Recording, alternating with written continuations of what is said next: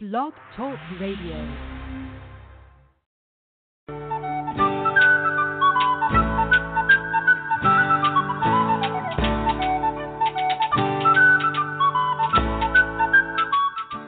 Welcome to the Spiritual Unity Radio Network, a station dedicated to the concept that all manifestations of the divine are equally valid. Join Reverend Terry Power HP, Robin McKean, and all the hosts for programming covering a wide range of spiritual topics. Right here on Blog Talk Radio.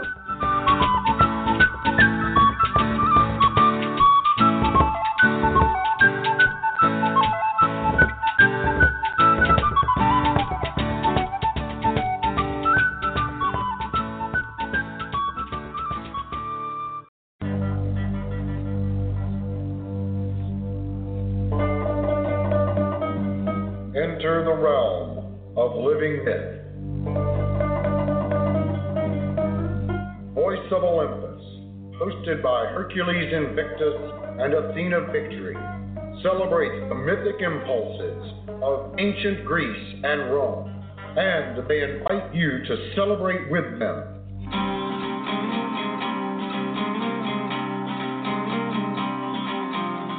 Welcome to Voice of Olympus.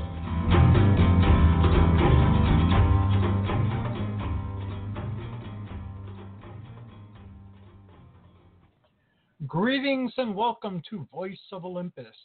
It's the third Monday of the month and uh, time for a Pride of Olympus crossover. And our first segment is Mythic Adventure with Bob Vosseller of the USS Challenger. And uh, before we start uh, talking to Bob, uh, it is very important to note that today's show is dedicated to Todd Brugmans, who had been a guest on the show uh, a few months back and who was scheduled to return to the show. Uh, but alas, he is no longer with us. And uh, today uh, we'll be honoring him as well as others who were vital parts of our Star Trek universe uh, before they passed on and will resonate with us still. Greetings and welcome, Bob. How are you? All right. Happy holidays. Glad to to, you be as here. well. Glad to have you here. Um, wow, we've lost a lot of uh, people uh, recently, both uh, personally and uh, in terms of the greater mythos.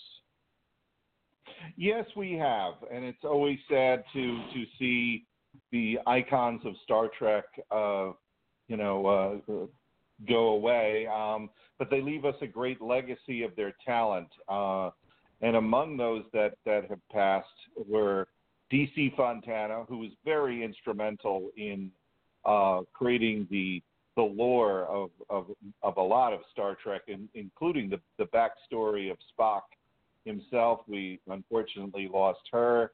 Um, we lost Renee Auberjonois, the wonderful actor who um, I only got to see once that I recall at a convention.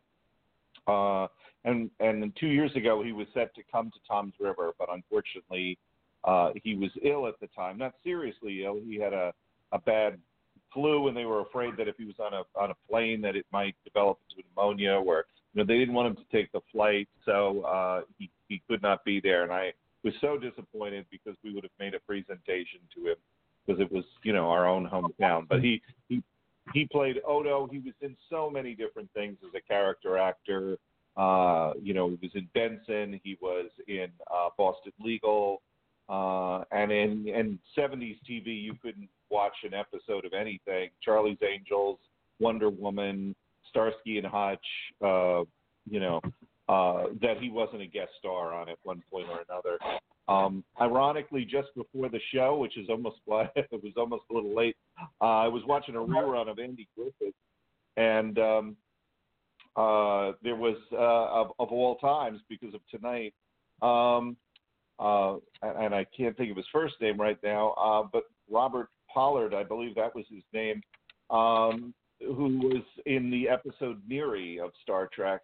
Uh, Mm. He was also in um, uh, Bonnie and Clyde. Uh, he was, you know, he was never a, a star character, but he was always an interesting character. And, and Andy Griffith, he played kind of a bumbling um, yet talented young man, and, and that was what he was known for. He was he was known for these little subdued characters, um, Uh-huh. you know, and um, sort of the background character, but very interesting guy.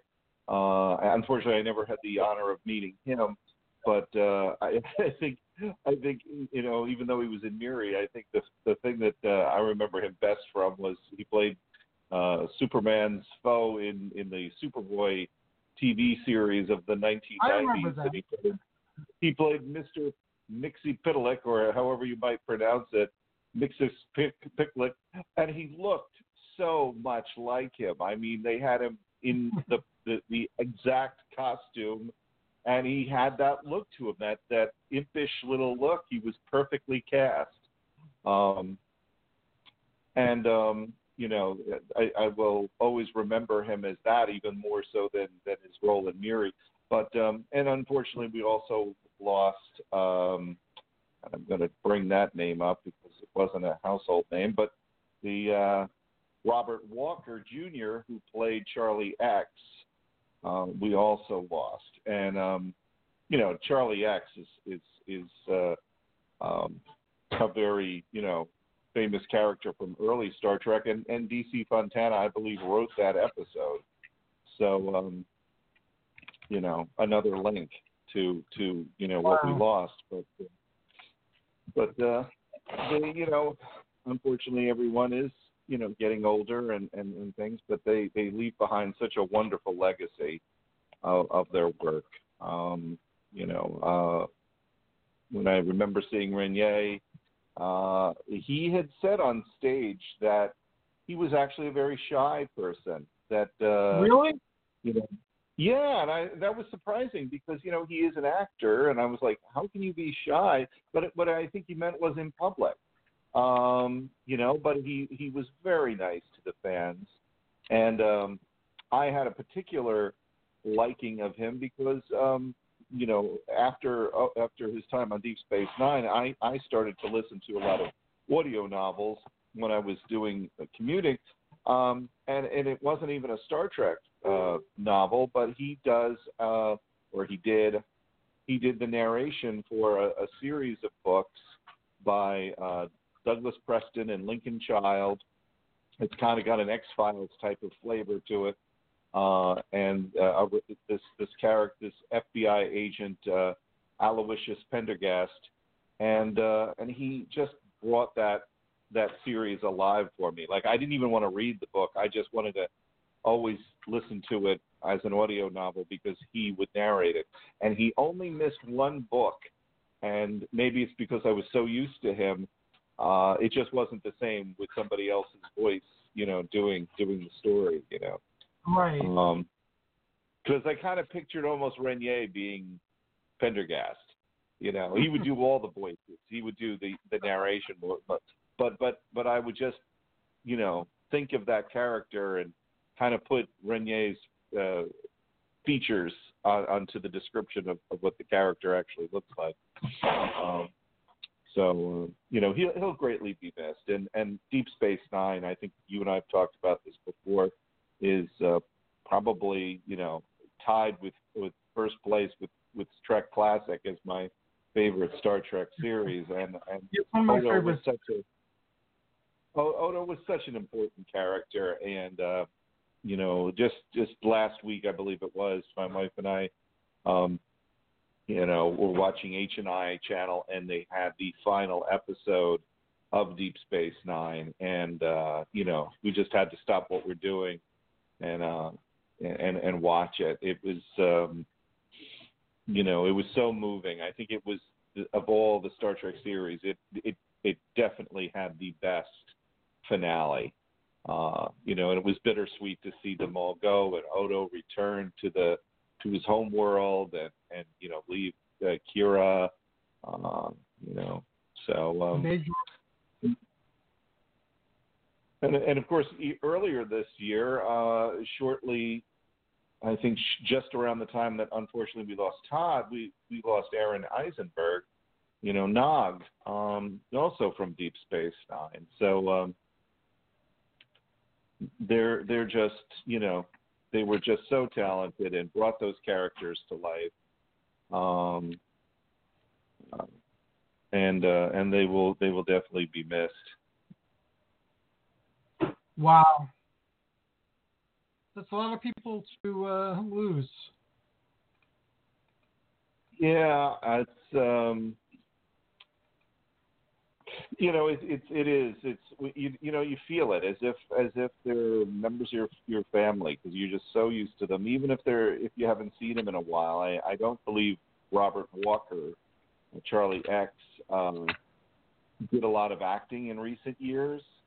Uh, but he was very talented as a uh, a photographer, I believe. Um, I think I read something in his obituary. Um, you know, he he was 79, and it's it, and even if, with the more recent pictures, you can you know he has a beard and he's got gray hair, but you know you you you you see his face and you you immediately you're taken back. Oh, yeah. you know, he was I think he was all of 17 when he was when he played that part. Uh, I'll I'll bring it up. Um, and and definitely DC Fontana uh, did write that episode. Um, I'm I'm looking here, and uh, let's see. Uh, Fontana told StarTrek.com in 2013 that I loved the work Robert Walker Jr. did. The ending I had written was retained, uh, with Charlie being taken away where he could do no harm but where he would never be with anyone he could ever really touch, uh, which made it all the more poignant, you know, that that he yes. had to. Yeah, and I, and I think some of these characters we always kind of had a secret hope that that we would see them again somehow. That we would, you know, characters like Trelane. I mean, we did get to see Harry Mudd again. Um, we did get to see Cyrano Jones again in the form of, of the animated episode. You know, characters like that. Uh, we we never did get to see Charlie X. I, well, I, I think the closest we came was uh, Star Trek Continues, the the fan uh, based series, uh, brought the Yeah. character back, but Robert Walker uh, did not reprise his role. Um, but um, no, but but they made those characters so believable. Um, and then um, Yeah, that, So- that's more than uh, than I had uh, realized. I know we've spoken about uh, some of the folks we've lost before, but looking at them all together, uh, those who have recently passed, and of course uh, Leonard Nimoy uh, passed not too long ago uh, as well. Yeah, and, and we're we're we're reminded of that too. Uh, with his wife is doing some commercials, um, anti-smoking commercials, to remind people that his, you know, his his cigarette smoking habit. I mean, when he was doing Star Trek, you know, he was he was smoking several packs a day. It was, it was you know, Right. uh, and, and even though he had managed to quit, you know, over the years, it had done substantial damage, you know, which is why he has the had the uh, developed that uh, like that condition. I I forgot now what it's called, the C- COPD. Um, but uh, it, you know, um, and and his wife, you know, uh, his widow, uh, is on these commercials and and mentions you know how how serious it can, can be. So you know, um, uh, and and of course over the years we've lost. Uh, I, I believe this year we we also lost uh, uh, Yarnell. I'm, I'm probably botching the, the name, but she was the very pretty blonde woman who was in the episode The Apple, who uh, you know Chekhov got the girl in that episode. Yarnell Um, was Y A R N E L L. Yes, she, and Emily and I got to meet her uh, at a convention, and uh, while you know we we got to know her more as you know the actress than we did you know we you know the the act the character doesn't play a big role in the show other than to be you know um, very nice eye candy and and somebody that you know um, Chekhov gets a little flirty time with, but um, she was just a very uh, charismatic person at a convention. Uh, we, you know, we, I believe I interviewed her. When did I interview her, or did did we just have some time at the table talking to her? Um, but uh, uh, but she was very friendly to fans. Uh, she was joking around with us a lot. She loved having her picture taken. Uh, at that time, we the Challenger was still doing, you know, the the old hard print newsletters, you know, which at Uh-huh, times I I still miss. And I know we had her on the cover. I, I think with Emily and I, or or, or Emily, uh, a nice picture. And of course, she she had the they gave us the autograph. Um, this is back in the days when you had to pay for everything. But um, she was just so sweet. Um, so and, and uh, you know when when you lose these people, you know you you think back and uh, you know to when you might have met them and the and the memories that you have of their convention appearance. Um, Right.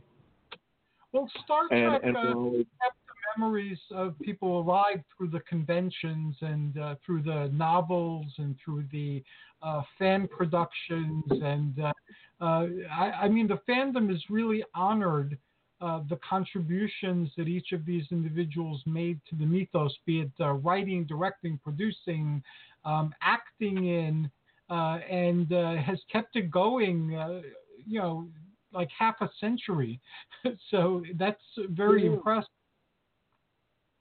And with DC Fontana, I mean DC Fontana, obviously her big imprint was Star Trek, and and and uh, being a trailblazer uh, blazer as a as a female writer, and and you know she was DC Fontana, not Dorothy Fontana, because you know uh, she couldn't get work. She she was submitting Right. scripts, and only until she started to, you know, uh, I think either she told her agent or her agent told her maybe you should, you know, you're just not getting work because of the, um, uh, you know, you know, unfortunately because you're a woman. And I think it was her that suggested to the agent, well, I'm going to start submitting it as DC, you know, Fontana. So it's it's, you know, people won't ask, and and and that's how she got commissioned. Even though she was already an executive secretary for for Gene Roddenberry, um, you know, she was still facing opposition, you know, through the through the networks. And then she she had, you know, really had put her imprint on on the show, and and then you know got steady work, and then had a more of a production title. Uh, did work for Next Gen, did some episodes for you know at least one episode for Deep Space Nine. Um, but but what people don't know is that you know in the 70s when we had that dry spot of you know, when we didn't have Star Trek, she was doing some sci-fi shows like uh, Fantastic Journey, um, Mhm. and I think she may have done the Logan's Run TV series. Uh, might have done a, a, a script for that. Um, but uh, and I think she also did that that short-lived show called uh, Otherworld, if you remember that. Um, I don't remember. I don't remember that. It, I might have seen an episode, but uh, it's uh, not really sticking to memory. Sorry for my noisy puppies. Um, That's okay. My Otherworld, puppy's opinionated too. Otherworld was the show. It had a family, and they they went through some kind of vortex, and uh, Gretchen Corbett, um, uh, another person who I believe we lost this year, um, who was known as Rock on the Rockford Files as Rockford Files' girlfriend, but she was the mom uh, in the show, and. Uh, yeah, it, it the the family would go from, um, uh, you know, zone to zone and and and have their their adventures, and and in much the same way that Fantastic Journey with Jared Martin and Roddy McDowall, and you know, and but DC Fontana uh, definitely had uh, a, a role in that show as well, you know, in, in the writing. And uh, it, at that time, it was very rare that they would have any form of continuity between episodes. But I think because DC Fontana was, uh, I could be wrong on this, but I believe she was the script editor. I think she was able to keep, you know, a, a kind of a continuity, whereas that was a rare thing, you know, um, in in shows of that time. You know, we look back to the 1970s now as a, a distant past thing, and yet you know you and I grew up on those shows and loved Yeah. them. You know? But but the thing that surprised me most was um, that uh, you know I'm a big Dallas fan, and I don't mean the football team. I mean the TV show. I I love Oh. Dallas, and DC Fontana was writing for that as well. Um, so, uh, and I always wondered why there were so many Star Trek guest stars. You know, get actors who were guest stars. I don't know if DC Fontana had anything to do with that. That just may have been a coincidence, but you know, uh, the actor who played Punk Anderson, uh, the original actor who played Zefram Cochrane was in in, in Dallas. Um, uh, the actress who played Mara was uh, Susan Howard. Had a regular role. She was she was a regular in, in, in several seasons of Dallas. Um, Punk Anderson, uh, Jock Ewing's best friend, was in two episodes. He was Captain.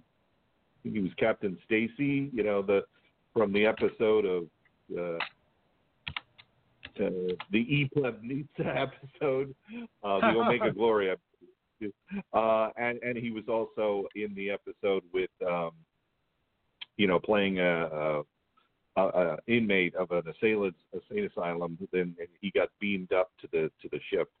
So he, you know, so, but uh, and and unfortunately, speaking of him, I believe that within the last year or last year, uh, either this year or last year, that we lost that actor as well.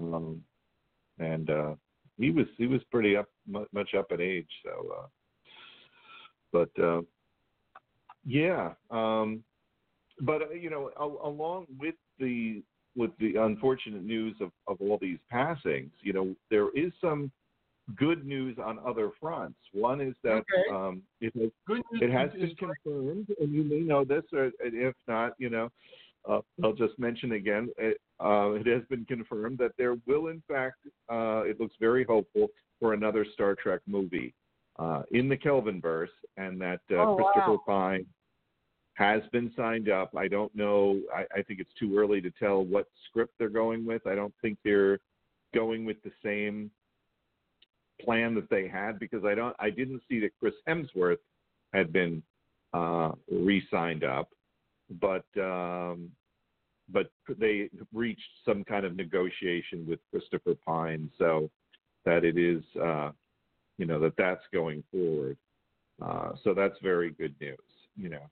Um, that is good news. Uh, is the Quentin Tarantino Star Trek still happening? Uh, Well, I I thought that was supposed to happen after the fourth movie. Um, Okay. So I don't know if they're incorporating ideas or or now because that movie script has presumably been scrapped, if they will go directly uh, with the, the, the Quentin Tar- Tarantino um, directing and, and his and his story his story idea. Um, I think it's too early, but there there was some confirmation that that uh, Christopher Pine is back in in it, and that things are looking much more, um, you know, positive as as to a future movie.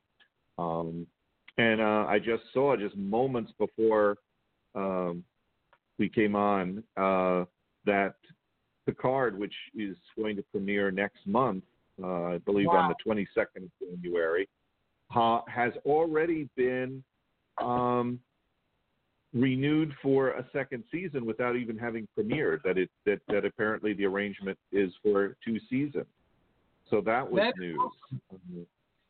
yeah, but I So heard that the show very- changed. However, uh, do you know what's going on with that? Yeah, Uh, yeah. Um, let me bring that up. Uh, that just came up.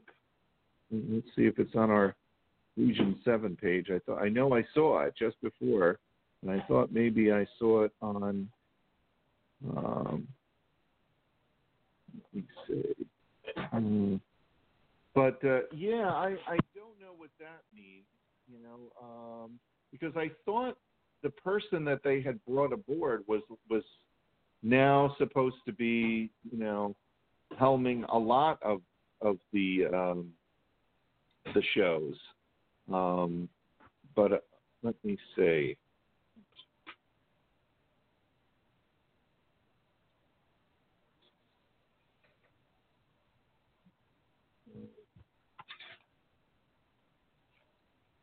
I'm just happy that they're going to do it. Um,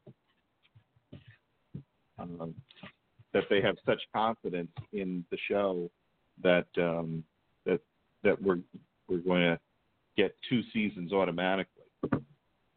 And I've already seen Mhm. uh, in uh, stores, in the video departments, or I don't know if they're called video departments anymore, but where the movies are, uh, there's like a, a Picard background set that has uh, TV episodes and movies that'll help people make sense of uh, a new series. So um, I haven't really Yeah. checked the contents yet, but I'm imagining that everything there is relevant to understanding the new Picard show. So that'd be worth uh, rewatching. I have all the original episodes, so I'll just have to look through the, uh, and find them. Um, I'm seeing that um, the Star Trek Discovery creator Alex Kurtzman revealed in March that it will be a very different show. Well, we kind of know that already. Um, and I forgot who it was that was. Oh, they have that nice picture of the Admiral's uniform that I just want to drool over because that looks, you know, fantastic. Um, looks very superhero-ish like.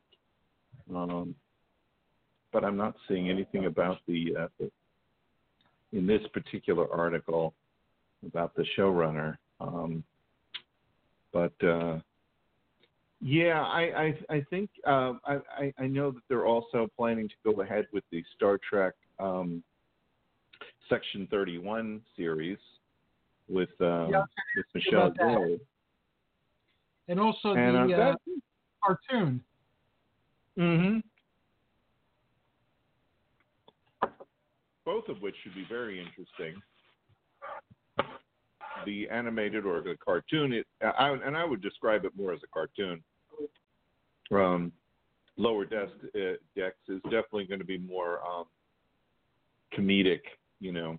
Um, but um, and I and I think they've been playing a little bit more with with some of the humor in our last our the last our our last episode we talked about the Star Trek shorts and Yes. uh, they definitely had a lighter tone with some of them you know the the Harry Mudd one the episode with Spock even when they were trapped in the elevator um, and definitely the episode that had the tribbles in it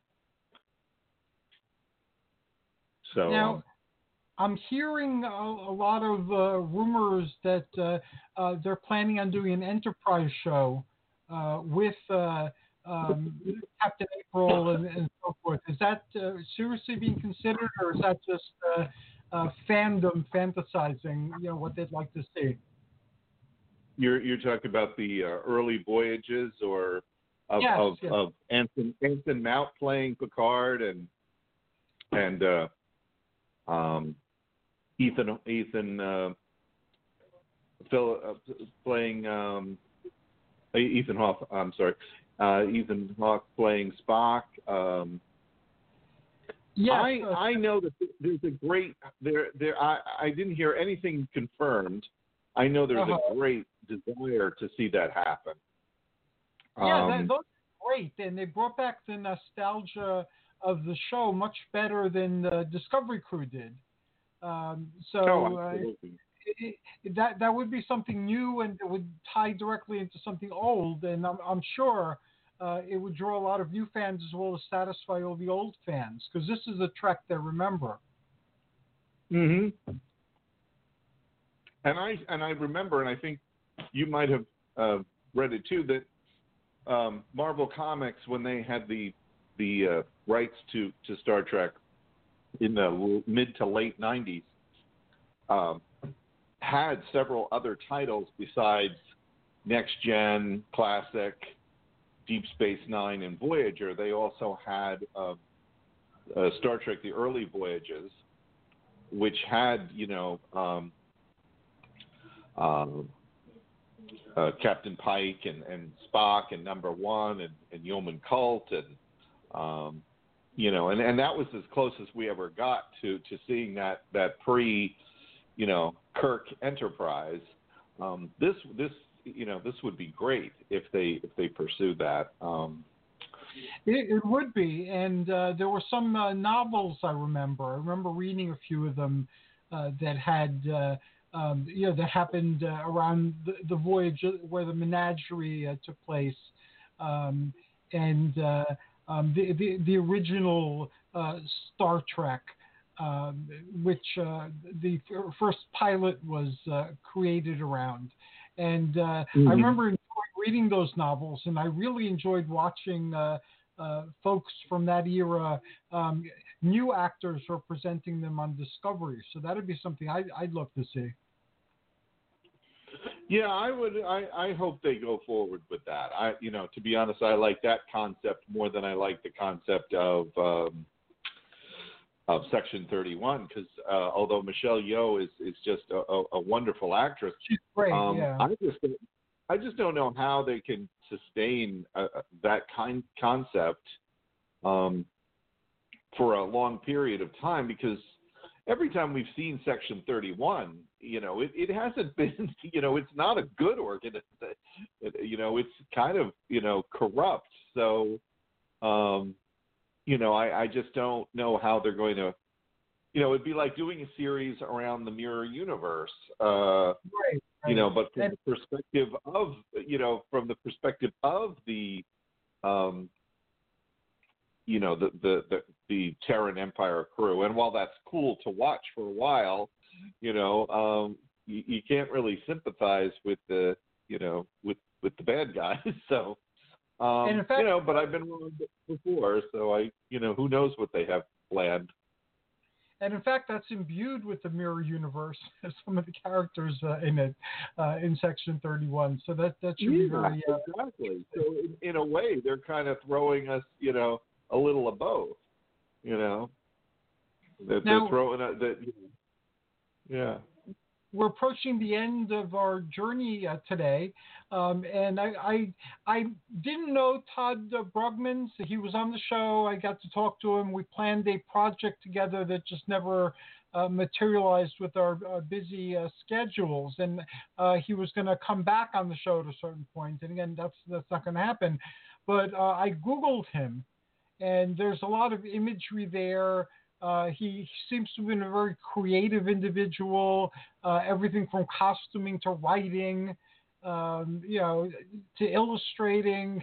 So uh, it, it, it, he seems like a very interesting uh, individual. One that I regret uh, not connecting yeah, with. Todd, I you would have, you know, as time, you know, had he had he stayed with us, you know, had he not had this unfortunate turn in his health uh, I think Todd would have been very much more, you know, involved. He would have been, you know, wanted to be more active with with the show.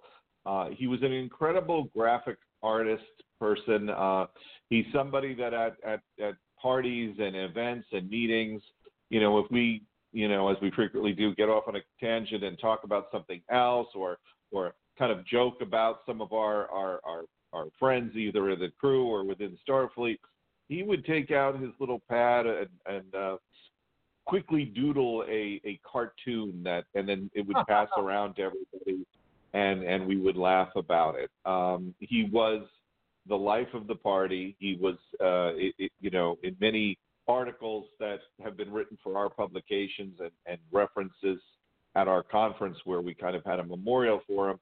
He's been described as bigger than life, and and that is definitely true. Um, you know, I, I miss him a lot. Um, you know, we were we were good friends.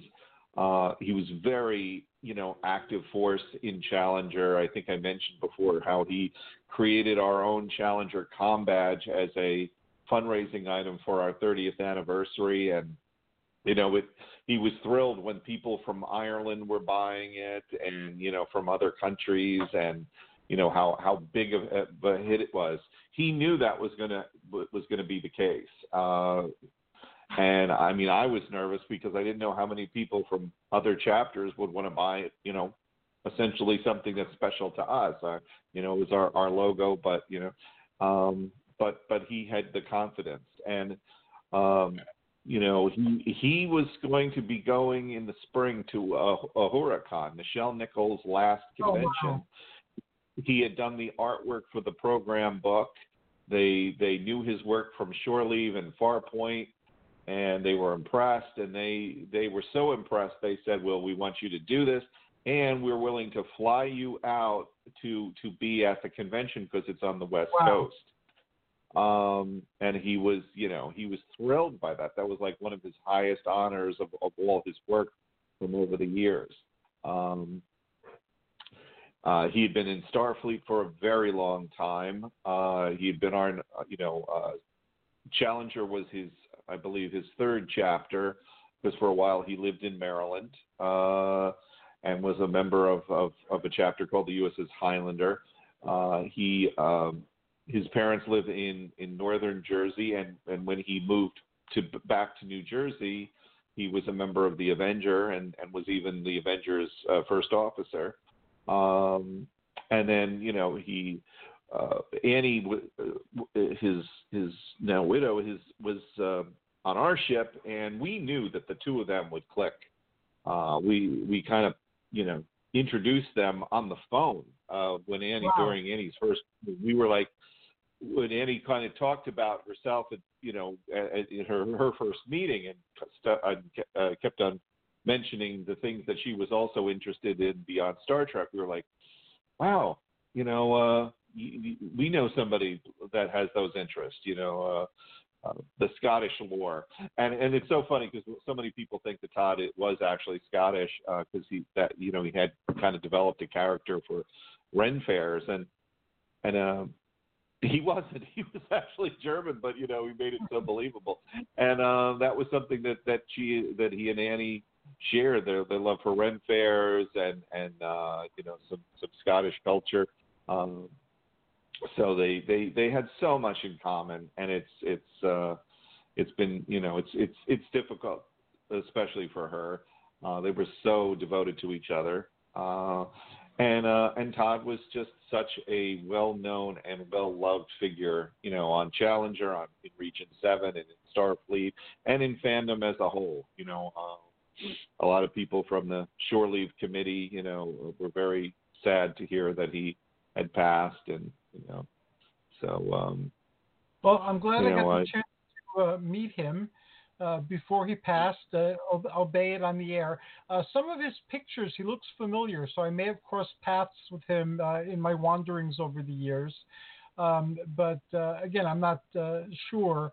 And I want to thank you and Emily and your puppy for being uh, on the show tonight. Uh, let Emily know that she's welcome to participate uh, as well if she'd like. So that's an open invitation. And uh, I look forward to our next conversation, my friend. Uh, be well and happy I holidays. do too. I do too. Have a wonderful, ha- happy holidays to you and to your family, and I look forward to our many adventures in 2020. And, and there will be many. That's going to be a separate email. Be well, Bob, and happy holidays. Thank you. Take care.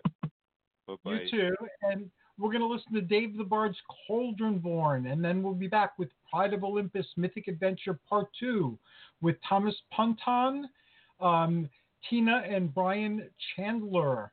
And I'm looking forward to that.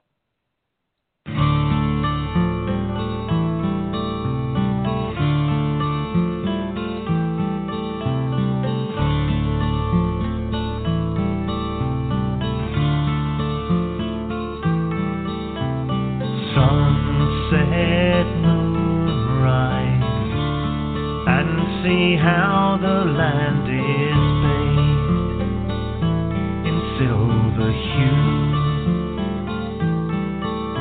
You feel so lonely. Come with me and let me show there are others just like you who feel the powers of earth, sea and sky, of dragon and fairy and shades of the night. Hear the call of our ancestors of blood and bone, of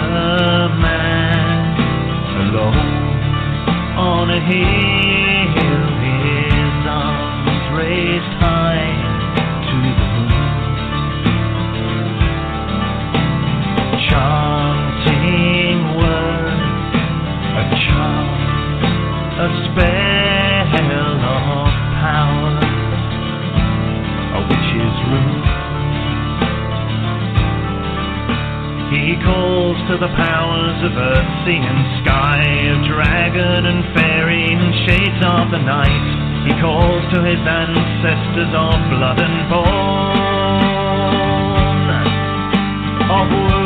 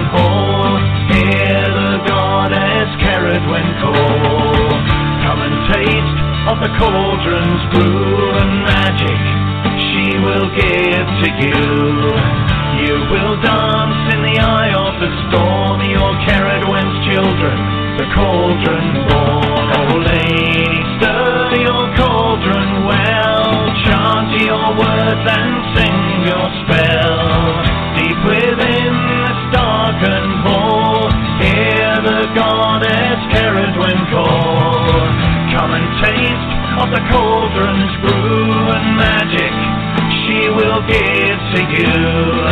You will dance in the eye of the storm, your Cerridwen's children, the cauldron born.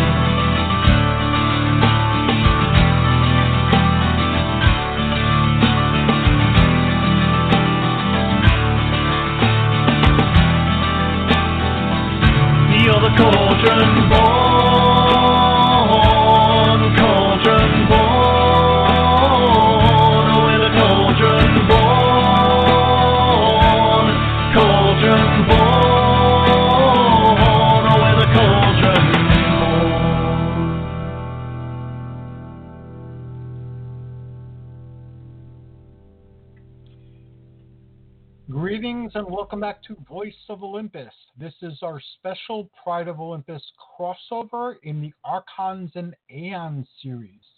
And now, Pride of Olympus Mythic Adventure Part 2. Um, I am very honored to announce my guests, Thomas Punton, Tina, and Brian Chandler. Greetings and welcome. How are you guys? Greetings, everyone. Hi, Thomas. Hi, doing all right. Great to hear. Hi, Hercules. Hi, Tina. Uh, I'm glad you're all here. And uh, um, how are things in your neck of the woods? I guess we'll start with Thomas because he uh, answered first. I'm doing quite well, Hercules. Uh, we're we're we had our fair share of snow, and but we're hanging in there. Uh, had the Order of the Aurora uh, Coven over in my place. We celebrated a wonderful Yule this past weekend. We had we had games. We we exchanged presents and all that. So we had such a joyous time. Oh, awesome! And you've uh, been getting in shape too. I can see you. You've been uh, um, uh, working out and uh, eating right. Uh, do you want to share some of your success with that? Uh, yes, my dearest sister that you've had on your show, Thura, she kind of had pushed me into getting to work on getting my teeth done because I hadn't been to dentist in a while. So in order to do that, I had to get back into shape, and so I went to my doctor to get a good checkup, and she said, you know, maybe to get some pounds dropped off, and so I started to alter my diet. I got off, you know, gun like fast food and all that, and I started biking during the warmer days, and I, I have now Wii Fit as during these colder days, and I was able to shave off to between thirty to forty pounds, and Wow. and I That just got impressive. and I just yeah, and well, I've had a high blood pressure, but of course in these older years, you know, it's not as rapid fire as it is. Needs some motivation. Uh-huh. And then and then I you know, I just when I had just had my went to the dentist this morning to get some teeth filled in and they checked my blood pressure and I'm one seventeen over eighty, so that's much better than what it was a year ago. So yeah, and I've had to invest in a couple belts for my pants. Let me just put you that way. Well, that's good. I'm, I'm glad that you're succeeding. It's always great uh, to hear that a friend is uh, doing well. So thank you. yeah. And uh, Brian, you you spoke next. So how are things with you? Hanging in, just general craziness as always. Anything good arising from the craziness? Anything uh, cre- creative or productive? Uh, still to be determined. It's Christmas season, so I've been kind of tied up with work quite a bit. So, Okay. so that's just Oh. that's my craziness. Being a one man operation, I'm kind of stuck with it. Um, are a lot of people getting into collectibles uh, now that we've become a superhero culture? They're starting to a little bit. You know, I can't tell you how many people I've had coming in after they've seen the movies going, hey, I remember reading that as a kid. What do you have? And they're, are they even still doing comic books? Well, yes, they are. So I'll point them in the right direction, and off they'll go. That that is awesome. Uh, and Tina, how are things with you? Oh, pretty good. We've got our uh, two sons listening in with us tonight, so Greetings they're, and they're just jumping at the bit. Hey, Um, okay. Not, not, Bob Vosseller had his Except wife one. and puppy listening in. So uh, today's family night, I guess, on the Voice of Olympus. yeah. yeah. Otherwise, general craziness. Um, Brian didn't mention we were at a like a mini convention they Uh-huh. had at our local library last week, and uh, there was a couple of people, especially younger ones, that are asking us, you know, how could they get collections? You know, uh, what do they need to do? What do they need to know? And it was a lot of fun. So I, I could imagine.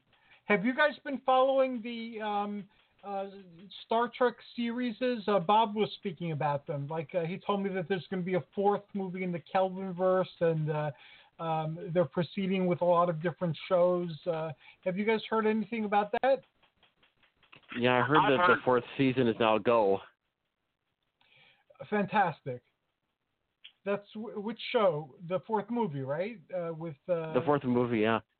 And um, when I saw when I saw Jonathan Frakes in GalaxyCon, he you know he mentioned he couldn't mention much about the Picard series that you know he's going to appear in there, but he said that it's going to focus a lot more on like the diplomat and talks and more so of the action side of it, like it was traditionally. but it, Mhm. he said it, that Jonathan Frakes said it still is going to be very interesting. Okay, that that sounds good. And at your convention, what did you guys learn about the future of Trek? That it's it's still going strong, you know, and hearing both both you know like from uh, George Takei and and Walter Koenig and all that, it was they're they're still happy for the fans and everything that it's still been going on strong after all these years. Um, Tina and Brian, what what is your favorite manifestation of the new Trek? Ooh. As far as the Oh, that's a series, good. Uh, as far as all of them, yes. uh, of the new bunch, I actually like the first season of Discovery quite a bit. I know a lot of people didn't because it was just such a radical change from Trek as you kind of knew it, but I've always had a soft spot for the whole mirror universe thing, so when they started doing that, that sold me right there. Second season was good, but I liked first season. I, I happen to like Discovery a great deal more than I thought I would. Uh, also, I put off seeing it because there was a great fan outcry, uh, but we actually enjoyed it. So we saw the first two seasons. Um, Tina, how about you? Uh, well, we just we have the great discovery debate going on in our house. Also, yeah, Brian is so stuck. I I keep joking with Brian about how he's so stuck about the mirror um, Uh-huh. aspects of everything. so, um, also we've been talking a lot about Picard, and I, I'm glad to hear that. Uh, um, Thomas got to see uh, Jonathan and Uncle George, as, as he likes to be known to uh, a lot of his fans. How how Really? was Uncle George and Uncle Brad? oh, they they were they were very wonderful and nice and all that. I mean, my my sister got a, really good talk with it with Brad especially and all that, and I got to shake George Takei's hand. It felt like such an honor. So, and my word, Jonathan Frakes is so tall. Yes, yes, yes. I remember meeting George. I mean, uh, John de Lancie at a convention where I first met. Well, second time I met Brian, and I, I'm only four foot nine, and he's John de Lancie, and he looks like he looks down at me. He says, uh, "I think you're too young to be here. You need to be carded because you're just too short to be around here." ha ha ha. Yeah, I love John de Lancie. Back in the day, uh, I used to attend conventions a great deal. We're going to start again um, sometime this year. Um, but uh, I used to enjoy some of the, the celebrities. They're really great uh, people. And uh, uh, de Lancie was one of those uh, people. I always had a great time with him and with uh, the author Peter David. I enjoy- Writer of stuff. I enjoyed I enjoyed spending time with Peter um, a great deal. I think it's really interesting when you go to the conventions. You can actually, you know, you learn a lot behind the scenes and where you can pick up some so much from what's going on or what's going to be going on from them. And I I think that's the most wonderful thing about conventions or, or going to conventions as well. So I'm glad you're going to hit the circuit again. Yeah, now that we're going to be doing our, uh, um, you know, our Olympian explorations, uh, we had had an event, and uh, Bob Vosseller uh, attended that, as well as some people from uh, Star Trek Region Seven from Starfleet, and it was called Mythic Atlantis. So uh, it kind of set the stage for everything we've been doing. Um, and uh, now uh, I'm planning on having a second one. Pe- that, people ask me two things whenever they see me walking around. When am I doing Mythic Atlantis? And again, and when am I doing uh, my uh, metaphysical lectures? So I guess I have to start both in 2020 because people ask me about it all the time. But I've, I've had metaphysical lectures on Atlantis. I spent a whole year talking about Atlantis uh, um, locally. So I might just uh, focus on Atlantis and um, what I'm planning on doing is having like a, a Babel uh, conference, and uh, have I've spoken to several uh, restaurants. Um, so that's kind of like the format where uh, uh, we're going to be taking the Federation to task for knocking off Apollo. So uh, you know the things, the stories we're writing and so forth are going to fit into that. uh, when it finally comes together at the end of 2020. So uh, I'm really happy you guys are part of that adventure. Thomas is a part of another adventure on Facebook where we're dealing with, with what happened in antiquity that led to all this. And uh, then what we're going to do is uh, we picked, uh, in honor of Atlantis, working for clean water as our charity thing. So, um, how do you guys feel about working for clean water, do, making that the, the charity thing we focus on? I think, I think that's a good thing to focus towards greatly. Okay, thank you. Definitely. That's good. Okay, um, what we uh, started doing is we started, uh, I created a platform uh, on the show, uh, and it's called uh, the Atlantis Project. And I've had uh, activists and politicians so far on that show to talk about, um, you know, like clean water. So we have a better idea of, you know, what, what people's perceptions are and, you know, what they feel we should be doing about it or what, what can be done about it. Uh, and then uh, um, I took the old Mythic Atlantis uh, um, site on Facebook and I changed it to the Atlantis Project. So that'll be like the gathering places. I think like 440 people there. Um, so uh, that'll be like the, the place where people can post anything they want to about water, and not only like facts, but also legends and myths and fictional stories and so forth. So anything Atlantis or water related will go there. And uh, also, the people have been sending me resources to, for, so people can get involved in uh, um, getting our water supply uh, clean. So I've been posting that information there as well. So I'm trying to figure out a way of organizing it so it's easily accessible. Um, but that's uh, kind of like what's been happening on uh, my end. I think you guys are in the Mythic Atlantis group. If not, I'll invite you. Yeah, I think I forgot. I was supposed to get you some information on the water warriors down here. Doggone it. it time zooms by so fast. so don't worry about it. When, when it's time, it, it will come. Now, music. creatively, uh, what's been uh, going on? Because you're all creative uh, people and you express your creativity in various uh, ways. And I know that we often separate our creative lives from uh, our more mundane uh, uh, survival lives. So, um, Thomas, you shared that you had a, a ritual, a celebration at your home, uh, and uh, um, that must involve a lot of creativity to put all that uh, together. Would you care in elaborating what you shared? Well, that was a lot of creativity. I mean, basically, we just well, it was more just we're celebrating in a sense than more of the creativity. Um, I actually should mention that next weekend at my place as well, we uh, the Lake Agassiz pagan community is having the Yule, the Yule of the Wintertide, and we're actually going to be doing a ritual at my fire pit area, which yes, I I myself dug out of the snow, oh, wow. and we'll be prepared. Yeah, we'll have a wonderful ritual out there to try to awaken the goddess that sleeps, who's who's she's currently sleeping over the course of the Yule, and then we'll have wonderful cocoa and all that for everyone to warm up with afterwards. So yeah, it's some taking creativity. We're going to the final strokes again that all prepared this week.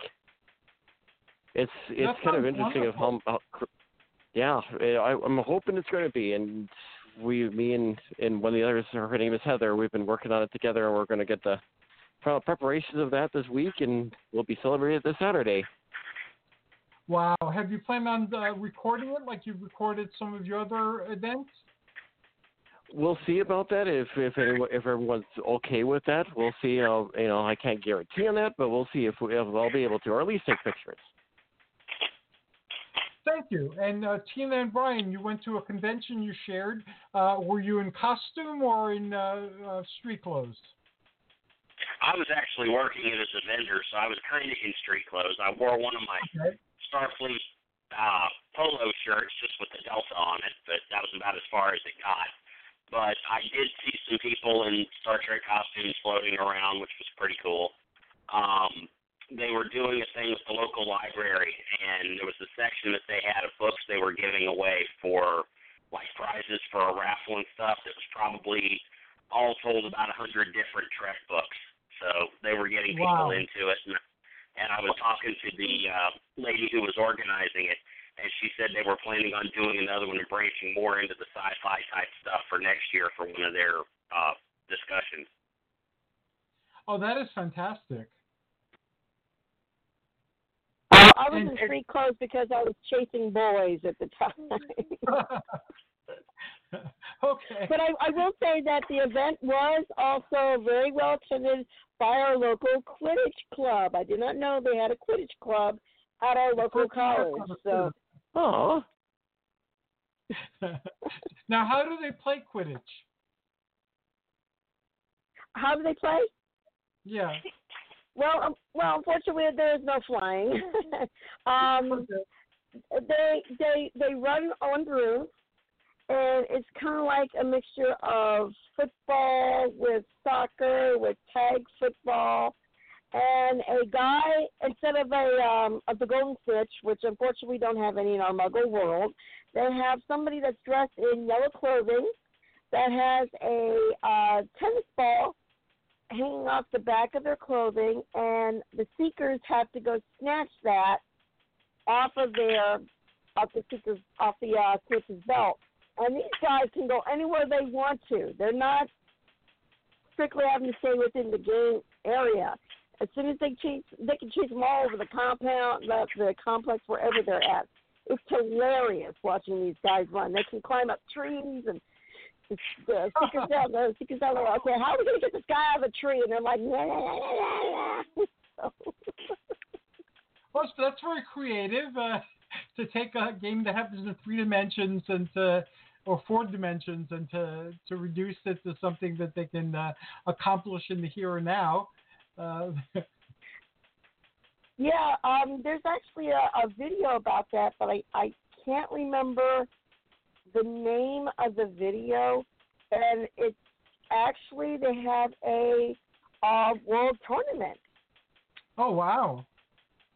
Yeah, and um, one of the colleges was Milton College, the one that formed the the Quidditch Association.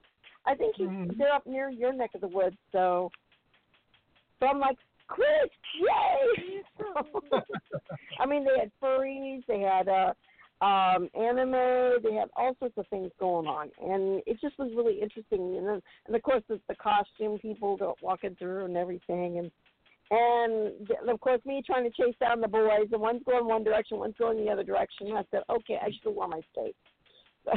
So try to catch The me. joys of parenthood. yeah.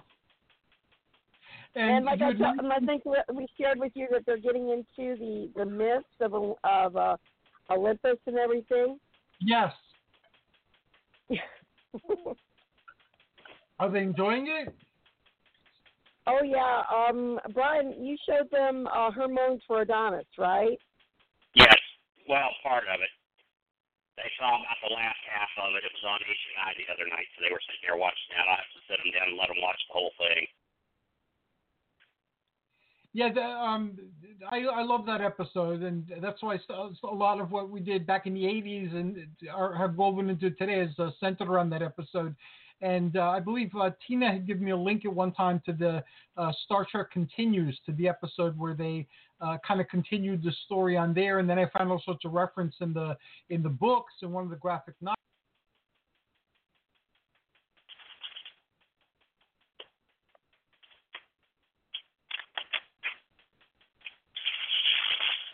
novels. Hercules. Rick, you there? Hercules. Uh oh. That's not good. That, that was my phone honking out. I almost thought that same thing too.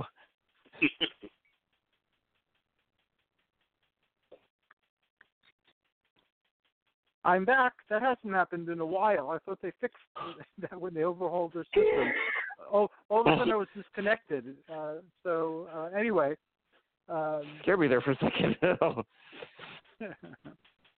yeah, it, uh, it's uh, online radio is quirky, and uh, people suggested like switching to Skype or you know like uh, the free conference call and things like that. But there have been uh, perks on those as well when I experimented with them or when I was in other people's shows that uh, used them. So it seems like whatever system, you just have to make the best of it. So uh, I learned with Blog Talk Radio that I keep my telephone right next to me uh, to auto dial the call in number. And that'll get me reconnected faster than uh, everything else. So, uh, anyway, I apologize for that, and I'm back. Okay. Oh, phew. Thank heavens. Is it snowing up where you're at? I'm sorry? Is it snowing or storming up where you're at? Um, it's it's been wet and uh, sludgy. Kind of, I guess that's the best way to describe it. Today's not as bad as yesterday uh, was or tomorrow promises to be, but uh, um, that is a possibility too. Oh. So, anyway, onwards. Um, onwards. Onwards. Um, now, you and uh, you, meaning Tina and uh, Brian, you had shared in the past that uh, you were encountering people at conventions who were looking for some sort of uh, activity, and some of them were from Star Trek type fandoms, and some of them were from other science fiction fandoms. Did that happen this time around as well? Not as much. I had a few people talking to me about Trek stuff because I'd taken quite a bit of it to, you know, put on the dealer table and whatnot. But this was actually the library's uh, first or second attempt, I think, at doing a show like this. So even Okay. though it was fairly well attended, a lot of it was kids. So Okay. they were all into like the anime stuff and whatnot. But the ones that were science fiction fans that were there were pretty interested in doing, you know, the the sci-fi type uh, discussions and activities and things like that. So I think that's why the lady from the library was planning to add that to the the programming next year. Uh, we have uh, uh, Bob Vosseller, who's on the segment before yours. Uh, he used to run things when he was working in a library, uh, like uh, comic, like mini comic conventions or sci-fi conventions, and we ran one in the uh, Cresca Library, where I'm currently the president. Um, and it was very enjoyable. But you're right; most of the people who were there were kids. You know, which is an okay thing, but they're all into you know anime and that sort of thing. So that's a little bit different from getting into something like serious Trek. Yeah, that that is uh, somewhat uh, different. Um, now, in terms of resolutions for 2020, creative resolutions, because I'm I'm developing new programming, so maybe we could work together on something beyond the the Star Trek uh, stuff that we're working on. Uh, what do you want to creatively accomplish in the year ahead? Ah, Okay. wow. Hmm. That's a good question. That's a very good question. Yeah. Because we'll Oh, be boy. writing together, so writing will get accomplished. will get accomplished uh, for all of us. You know, we'll get a chance to, to write, and I, I plan on you know publishing this in some form or fashion, even if it's just a fan fiction type of thing. Um, but just the creative project and the the role playing game that Thomas was uh, involved in on Facebook. Uh, that I'm planning on doing the same thing. So the first like half of uh, the year will be on those two writing uh, projects uh, which will be kind of fiction based on fact. Um, and um, but beyond that, would you like me to start sharing, and then maybe that'll inspire you to share? Sure. I think that yeah, I think that would be a good idea because you know you open it up to any sort of things that would help you know any sort of twinkle and inspiration that would bring any sort of good storytelling go- going. Okay, uh, writing is something that I'm going to be focusing on more. I've been published for the past two years in uh, like uh, um, paranormal anthologies. I guess that's the best way to describe it. In uh, 14 or 15 of them. I don't know if the 15th one came out yet, um, but I've enjoyed uh, doing that, um, and that's led to being invited on other people's shows and you know to, to lectures, talks, and things like that. So that's something I enjoy, and that's something I plan on uh, continuing. And I think the biggest thing for the year ahead is uh, um, more public appearances. Uh, so uh, I used to enjoy going to conventions. I was once back in the 80s and early 90s. I was very active in conventions, and I miss that. And uh, um, the, all the creative projects are giving me a possibility to get back into that again. So I'll be focusing on that, um, you know, very much. And I would like to take the audio into video. so that I'm still recording some audio shows, but also starting to you know put together like mini shows. I used to have a cable show like a dozen years ago or so. So um, now it's easier than ever to produce things on video, and then there's forums like YouTube to put them on. You don't have to shop at stations and you know do all sorts of things and then get advertisers and you know it's all easier now. So I was thinking of putting together like short uh, shows uh, with video. So that's kind of like what my plan is for uh, 2020. So now I move the baton to Thomas. I think the biggest thing is um, working on is, of course, you know, when I as for the LEPC, we do our more open rituals that we're doing because I work with some of the others to do it just as much like I did for Yule here.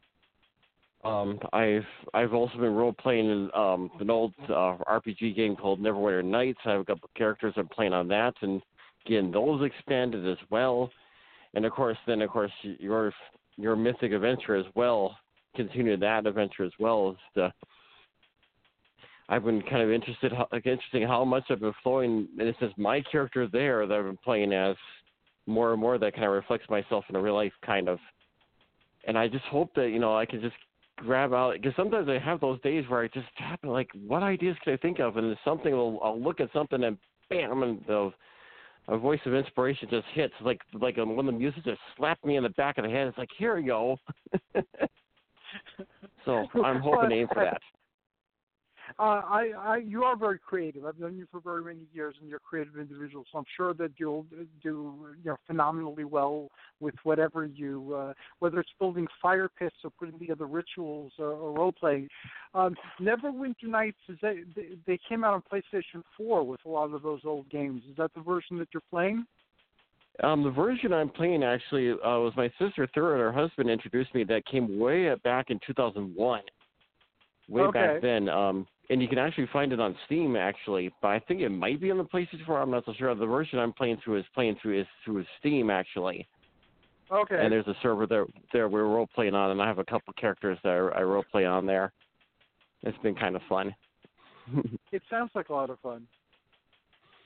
You will succeed. I know that about you, Tina. Thank you. You're welcome. well, um, the creative things I'm working on is I've um, written two children's books. One of my friends is going to be doing the illustrating, and we're just oh, going to awesome. be trying to find. A, thank you. And um, also, Brian and I were collaborating on a on another book. But like I said, we're trying to get an illustrator together, and then of course find a publisher to uh, put the books out. So um, that's something we've been working on. Um, continuing on um, working with the local scout troop with our children here. Um, like tomorrow night is our our uh, Christmas slash Yule, Kwanzaa, uh, Hanukkah, everything all rolled into one celebration here. yeah, I tend to lump those so together too. When my oldest son was mm-hmm. was little, uh, we celebrated everything with him. So any holiday was in December, he he got to celebrate our presents for, so he loved it. Well, um, the meetings take place at a Unitarian church, so they're really open about um, everything. So they said the more oh, the merrier, especially the more food the better. So. that sounds incredibly awesome, and you guys will succeed. I've known you a long time as well. Um, and Brian, do you, do you, care to share a little bit more about the project that you and Tina are working on, the or as much as you can share? Um, well, we've actually talked about, like she said, doing a couple of books. And Bobby, our oldest son, or that we still have at home anyway, um, is very very into um, old airplanes like warbirds and whatnot. And his favorite one is a B twenty nine called Fifi. And it's one of only it's only one of two flying B 29s still around. And we were talking about writing a book with that using some pictures that I had taken um, when Bobby was very young, was when he first saw Fifi the first time. He was only like three or four. And oh, that is we were fantastic. wanting we were wanting to do a thing called the story of Bobby and Fifi because he's really into it. And being autistic like he is, um, one of his first complete sentences when he first saw the plane was oh, I really like her. I want to take her flowers. So Aw. two years two years later, when the plane came back, he actually took flowers to Fifi, the plane. So you know, we kind of want to write that up as a little story and get it to the the people who fly and maintain the airplane, and you know, see if we can kind of get that out into you know general circulation with them because I think that would be a very cool thing for a children's book. Oh, that is fantastic. That that is great. When you guys get these things uh, published and out there, uh, I'll be more than happy to help promote them on the uh, podcast or by then the video show or you know whatever we uh, put together. Awesome. Oh, that sounds great. And uh, since you guys do things at libraries, your local library is a great uh, resource. Uh, in like they have authors days that you can set up with them. And I, I've never known a library to charge for it, uh, but basically people can meet the authors, and you know you you present information, you answer questions, and then people can buy the book. So uh, that's something you could arrange with all your lo- local libraries and uh, local chambers of commerce too. They seem to celebrate local authors a lot. Uh, no matter where I've lived, the, the Chamber of Commerce, uh, if you publish the book, uh, they'll do the same thing. They'll set you up someplace where you can talk and um, answer people's questions, expose them to your book, and uh, then uh, sell copies of the book. And usually in these, uh, the library and the Chamber of Commerce events, people sign their books. You know, the autograph. I mean, that's part of the, um, you know, reason for people coming. Historical societies, there's all sorts of, you know, especially with the uh, the planes. You know, they might be interested in it. So when you're ready to promote it, I'm sure you'll find you know tons of places that'll help you uh, promote the book. Yeah, that was kind of our thought with that too, because they do a thing down here they call the uh, Southwest Florida Reading Festival. Um, I think they Mhm. actually do it. I think they actually do it twice a year. I'm not sure exactly when, but they have that. It ties in with the library, kind of takes over downtown Fort Myers a little bit, and um, the Southwest Florida Historical Museum is here too, because um, Page Field, where these planes usually show up, was a World War II training base. So, you know, we've got all that history there with this. So tying it in with the warbirds and the older planes and things like that, I think would be good to kind of bring a little bit of history to life, so to speak. Wow. I'm looking at the clock. I'm having so much uh, fun our time has passed. Um, so um, uh, thank you again. It's always great talking to all of you. Uh, you're fantastic uh, people, and I'm honored to know you, and I'm honored to be working with you creatively. And uh, I wish you all uh, happy holiday. Pick a holiday, whichever holiday you celebrate. May it be uh, joyous, and may the year ahead bring you much uh, joy, prosperity, personal fulfillment, uh, and whatever you desire.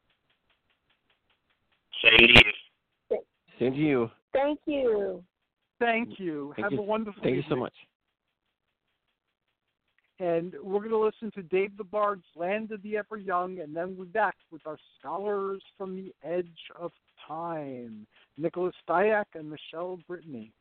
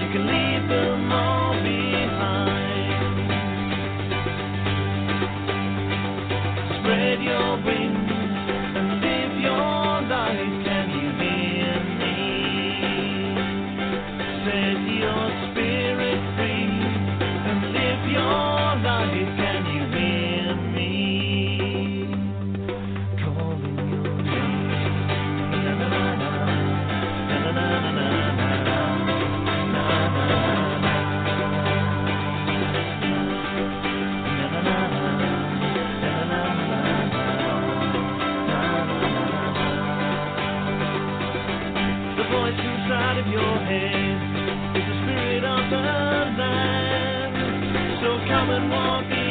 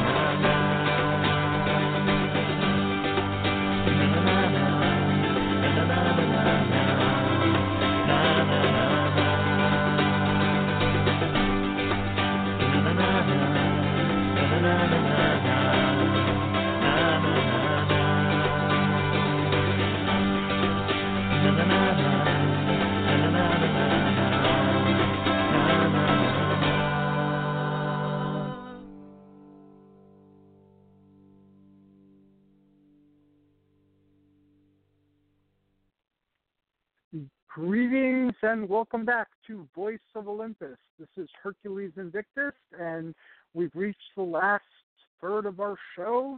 Um, I am honored to introduce scholars from the Edge of Time, Nicholas Diak and Michele Brittany. Greetings and welcome. Good evening, Hercules. Good evening, sir. Good evening. How is everything with uh, you guys? What is new and exciting? Uh, well, it's the beginning of the week, and we're hoping we don't uh, fall off air. Uh, we have a lot of wind here in Southern California, the Santa Ana winds, and it's kind of cold. I'm sorry to hear that. Well, We already fell off air. I got disconnected, so I'm talking from my cell phone uh, now. That was the only way I could reconnect. So um, it, I hope that does not happen, but if it does, I certainly understand. Well, we will endeavor to jump right back on if that's the case. I think Well, we're on you. our phone. and um, I located. Well, I still have Michele on. Um, I located uh, when I was visiting uh, one of uh, the game stores uh, locally, uh, PlayStation 4 a game called Pharaonic, P H A R A O N I C, uh, the deluxe edition. I got it for six bucks, I think. Uh, but it all it all Wait, takes what- place in ancient Egypt. It's Pharaonic. Yeah, P H A. R A O N I C for the PlayStation 4, and uh, um, and of course I scarfed it up because I, I also love uh, ancient Egypt, but uh, uh, I kept it by the computer so I could tell you about it. Oh yeah, I'm looking at some screenshots. It looks neat. Have you started playing yeah, it yet? It, it looked like I haven't played it yet, no, but uh, uh, I'm waiting for a Greek mythology game that's in the same style to come out uh, sometime very soon. Um, but uh, um, I I got this one because I knew at some point I'd want to play it, so this way it's there and I could reach for it uh, when I want to enter ancient Egypt. Yeah, it looks like it's just for the PlayStation 4. Um, oh, they don't you make got it for a the good deal. Xbox. I'm sorry. Mm-mm. No, No, it doesn't look like it. Oh, that's a minute. unfortunate. Nick, nope, Nick found it. Oh, did he for the for the Xbox? That's great. Yeah, for Xbox One, they have a, a copy of it. So I will definitely be uh, looking for that. That would be a fun one to play and then talk about. Awesome. Um, I had emailed uh, Nick. I'm sorry I didn't see you on the communications, uh, but uh, um, I was thinking of more options uh, for our shows together. And uh, one of them was to spend an episode, not regularly, whenever you'd like, um, on uh, gaming.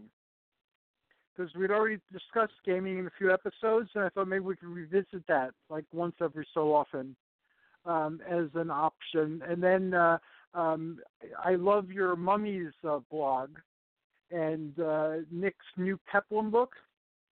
So I thought that if we had shows every now and then devoted to the new Peplum, because there's a lot of new Peplum things uh, coming out. Um, and uh, also there's a lot of Egyptian mummy things coming out. Uh, so I, I figure we can keep on top of that uh, through the podcast. So, what are your Uh, thoughts? yes. Oh, definitely. I would I would like that. Um, I haven't been uh, keeping up with my blog, but that's one of the things in the new year that I want to get back into and writing my blog on a more regular basis. Um, I had been doing it every week, and I I will probably go to like every other week or twice a month. You know, however that works out, um, because I do miss writing about it and um, and and am anxious to get back into my blog. But definitely, I would love to do some gaming and film discussions as well. I think that that would be great. I started uh, reviewing, uh, which I used to do much more in the past, and now I started uh, doing it uh, much more consistently. And uh, um, I've been looking for um, miniatures uh, because the miniatures stimulate the imagination. So uh, one of the companies, uh, LOD Enterprises, uh, they make a line of the War at Troy figures, and they're a little bit oversized for like uh, fantasy role playing, like the maps. They're they're bigger, but the detail is fantastic. They really conjure up the Bronze Age. And uh, as you know, I'm a Lemnian Greek. We're descended from the Amazons that Jason and the Argonauts uh, um, encountered on that island early on in their uh, voyage. So uh, this one, it- it's historically accurate, and uh, they have a whole line of things with the Trojan War. Uh, they have Trojan soldiers, Greek soldiers. They have the the Trojan horse. They have the wolves of Troy. So uh, you can really uh, immerse yourself in, into uh, the Age of Heroes, which was the Bronze Age uh, in Greece. And uh, I found some promising Egyptian ones also. So uh, I'm going to see if I can uh, um, review those as well as we progress on this new journey.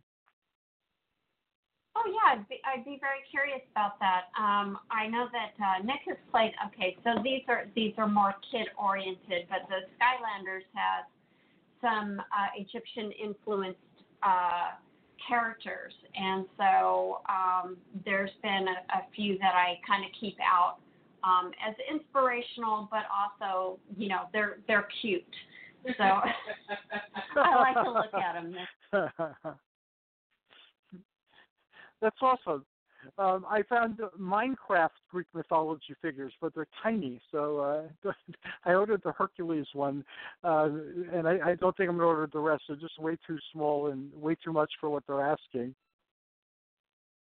Have Have you looked at the the mini Lego figurines? Uh, they have some. No, I haven't. I haven't looked at those yet. Yeah, I would say They have- check out those um, because I've I have found some Egyptians like you know mummy and pharaoh type looking ones. Not many, but uh, I think like you know two or three different ones that I've come across. Um, so you might check that out too. Okay, I, I found uh, a game that uh, they had uh, called Minotaur or Minotauros. I don't remember exactly what the uh, how they styled it, but it was basically the labyrinth and the Minotaur. And Legos had experimented with doing like board game, role playing game hybrids for a while. Uh, but I contacted the company because I really liked uh, this uh, game, and they said that it's out of print. Uh, so even though I reviewed it, I put down that it's you know it's out of print. They're not really thinking of uh, continuing this, but uh, the old games are worth uh, um, digging up if you come across them because it, it, it's very you know quick and easy to to set up uh, a labyrinth and uh, fight a minotaur whenever you're of the mind to. Yeah. I know that uh, you know we have uh, Disneyland out here, and we've been out to Disney downtown uh, that has a Lego uh, store. And I know, Nick, do you remember there was a there was a set that came out, but I think it's been a while ago. Uh, that was Egyptian oriented, or there was something about it. Yeah, there's ancient Egyptian Lego sets that came out in the 2000s, I think. Yeah, that's been a while, but there are some, absolutely. Yeah. Hmm. Well, tonight after we finish, I'll go on a quest and see if they have any ancient Greek uh, um, Lego stuff. I would love to see that. I know a lot of people make their own kind of custom Legos. We'll go uh-huh. to a lot of comic book conventions, and there'll be folks that sell either modified Legos or their own figurines or whatnot. And I want to say I've seen maybe some Grecian Roman Legos out there. Um, but again, I think those are all kind of custom made. I can't I can't envision any like actual like sets that are Grecian and Roman, unfortunately. I'm trying to think if we saw any at Power. You know, um, mostly they flirt with the sword and sorcery genre. You know, medieval Legos and fantasy Legos, but Sure. they don't usually go back further than that, except for the Egyptian sets. You know what? The Let's Egyptian set would come in Roman- handy too. One of the things that I found, like after uh, Dungeons and Dragons 3.0 and 3.5 with the uh, OGL systems and all that, uh, for a while there was a consistency in the size of miniatures and maps. Everything was like uh, to scale for the most part. And now these miniatures are not being produced uh, or not as readily, they're not as, as readily available or they're too expensive. Um, so I'm finding that in my games, um, anything that can be used to represent something is better than not having anything at all uh, in terms of the role play. Um, so the size doesn't matter much at all, uh, and that's why the uh, the Trojan series um, is very exciting because they're very well sculpted and they're paintable like the small uh, you know metal miniatures. Um, but uh, now I'm remembering that uh, uh, some kids had played an Egyptian character and had brought something that looked like they were made of Legos. So it could be that I'm familiar with some of the pieces in that set. Yeah, that could be. I I haven't actually bought any of the Lego characters. Um, partly because they're so small, I'm I'm afraid I'm going to lose it. Yeah, my wife had gotten me a Hercules a miniature, a lead one, and I lost it. It was just too small, and uh, I put it where it could be prominently displayed on a bookshelf, but it, it must have gotten knocked down, and who knows? I'll stumble across it someday. yeah. Yeah. I wouldn't be afraid of losing them. I'd be afraid of our cats getting them. Well, yeah, Ah. that too, that they do on it or something. They they like to jump up on the cases uh, occasionally, or you know they'll see something and then they they just kind of fix on it, fixate on it. So, but uh, how have you been, Hercules? It- It's been a month since we've talked with you. Yes, it has been. Um, well, I, I'm experimenting with uh, different uh, dietary practices. I'm experimenting with different uh, um, exercises. Um, there is. Uh, I've, I've been in communication with folks from the Bullworker. Do you remember the Bullworker? I uh, no, I'm not. I'm not familiar with that. It's it's an old style like isometric isotonic uh, type of worker. Uh, it was very popular when I was uh, like in grade school and uh, uh, in high school, and they brought it back. So uh, um, I'm interviewing the person who brought it back on one of the podcasts, and uh, uh, I will be uh, trying out the system for a few months, you know, to see if it's uh, uh, as I remember it. And one of the other uh, regular guests that I have on, he swears by the Bullworker, so I'll have him on uh, also. And then there's a system called X3 uh, that was designed. Uh, um, to be like really heavy weightlifting without the really heavy weights. It uses these uh, cords, and uh, I've been in communication with them uh, as well. So I'll be trying that out uh, in uh, January. So I'm really excited about that. I love uh, um, working out, and um, um, creatively, I'm writing and uh, I'm appearing on other people's shows and I'm talking in front of audiences. So uh, I'm going to start some paranormal investigation, like field work. I've done that in the past, and I plan on doing that again. Uh, so uh, I'm really excited about uh, you know all of those uh, creative and fun things. So that's pretty much where I am. Where are you guys? Uh, well, I'm still working out, so um, awesome. I'm yeah, I'm in my eleventh month. I've lost forty pounds. All right. Um, and I've I've been doing workouts. So you know, I go to UFC. So I've been doing um, a combination of um, toning and weightlifting, and then uh, cardio uh, work that I do through the week when I don't go to the gym. And then I, I do meet with a personal trainer once a week. Um, and we're now at a point where uh, working on um, uh, stabilizing and keeping, um, you know, kind of consistent weight while I continue to tone. So um, I had been on the 50 30 20 formula with regards to carbs, uh, protein, uh-huh. and fat. And now I'm on a, a 35 35, 30 uh, percent of uh, you know the three.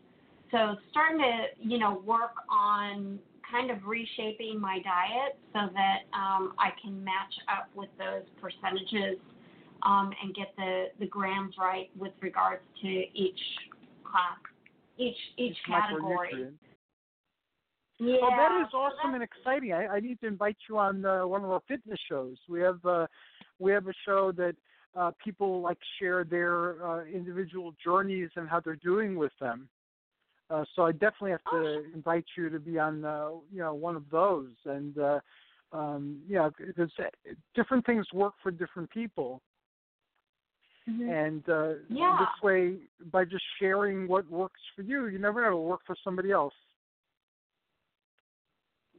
Yeah, uh, sure. I would love to do that. Um, you know, uh, I think that it, you know, it's the first time in my life that I feel like I've actually, you know, in a fit state that I've never been Mhm. before. Um, and I went from approximately 40% body fat down to, I think I'm right at about 30% now. Um, you Oh, know, wow. for my age, that's pretty good. You know, um, That- that even great. down to, yeah, down to I think like 28 or 29 percent. It's just a matter of you know still working on getting the balance. But um, I've been doing a lot of, of weight work, um, and each week, you know, my my trainer really works me out. so, um, and I just got, I just got new um, I just got new routines that are total body workouts that I do Mhm. on Saturday. Um, and then I meet him once a week, and then I do cardio the rest of the time. But it's hard work. It is such hard Yes. work, but it definitely work. but it's very satisfying uh, in a way that few things uh, are. Know, it's it's it's it's it's not like immediate gratification because it does take a lot of work. But when you see results and you know the hard work that went into getting the results, it's a very satisfying feeling. Yeah.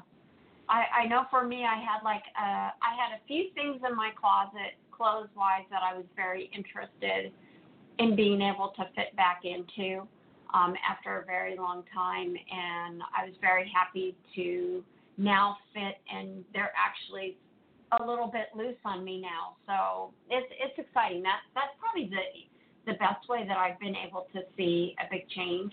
Because it's kind of hard when you look at yourself and in the mirror and really see yourself at this thinner, thinner shape. Right. Um, at least for for myself and maybe women more generally, we tend to be a lot harder on what we see in the mirror. So yeah, clothes is definitely helpful for me to kind of gauge exactly where I'm at. Well, that is so fantastic. I'm, I'm, you know, I'm really pleased to hear that uh, you're succeeding with this, and uh, I wish you continued success. Hmm, thank you. And Nicholas, what is new with you? Ah, so for the past month, I've been working on my Gladiator in Industrial Music essay. It's for a book project called A Hero Will Endure Essays on the 20th Anniversary of Gladiator. Uh-huh. So uh, I'm working with different editor, different publisher. So it's all a lot of new for me because in the past, you know, my editors have always either been Michelle or someone else I've known. So it's kind of different working with someone, you know, new and also for a different publisher as well. But um, Mhm. I came in very, very late to this uh, process. Uh, I'd only discovered the call for essays very recently, and the book uh, was actually near its completion, but the editor still felt uh, she was short some essays, and so they asked, uh, you know, would I mind contributing? Because I'd actually reached out thinking the book was basically done and was offering my services to like review it or promote it or give a blurb for it, Mhm. you know, try to be the best uh, literary citizen for a you know the sword and sandal genre as I can. I But like the response term, back yeah. was, uh, but uh, you know, the response back was, "Can you contribute?" And I'm like, "When do you need it by?" Uh, into December, and I'm like, "Oh, that's a really quick turnaround." So, so uh, yeah, so I'm kind of under a tight deadline. Plus, I've got to juggle. Michelle and I, we got our uh, proof back for our joint horror book, so we've got to Uh-huh. index that. Uh, we got to do our last round of edits on that, and plus, you know, it's you know Christmas season, so we've got you know Christmas chores to run. So it's it's been pretty hectic, but uh, I am looking forward to getting this essay done. I'm about oh man, 80 85 percent done with it. Um, I really just got to write the introduction and tighten up a couple sections, and I'll be able to uh, you know pass it off to be edited and then uh, submitted. So again, one of my quickest turnarounds for an essay, but I, I'm very uh, pleased with it so far, just because it you know combines my um, my uh, adoration for the neo peplum genre and also with industrial music. So I get to write about you know two kind of pop culture fields I've been trying to you know stake my claim of expertise in. That is incredibly awesome. And uh, I saw on uh, Facebook that you had a picture of your bookshelf full of the books that you've uh, uh, gotten published in the past year and a half or so, and that is awesome. Uh, thanks. Yeah, Michelle and I, we both we have this uh, shelf in our uh, living room where uh, we both have our each respective vanity shelves that we keep all of our, uh, you know, and say, hey, this is what we've been in.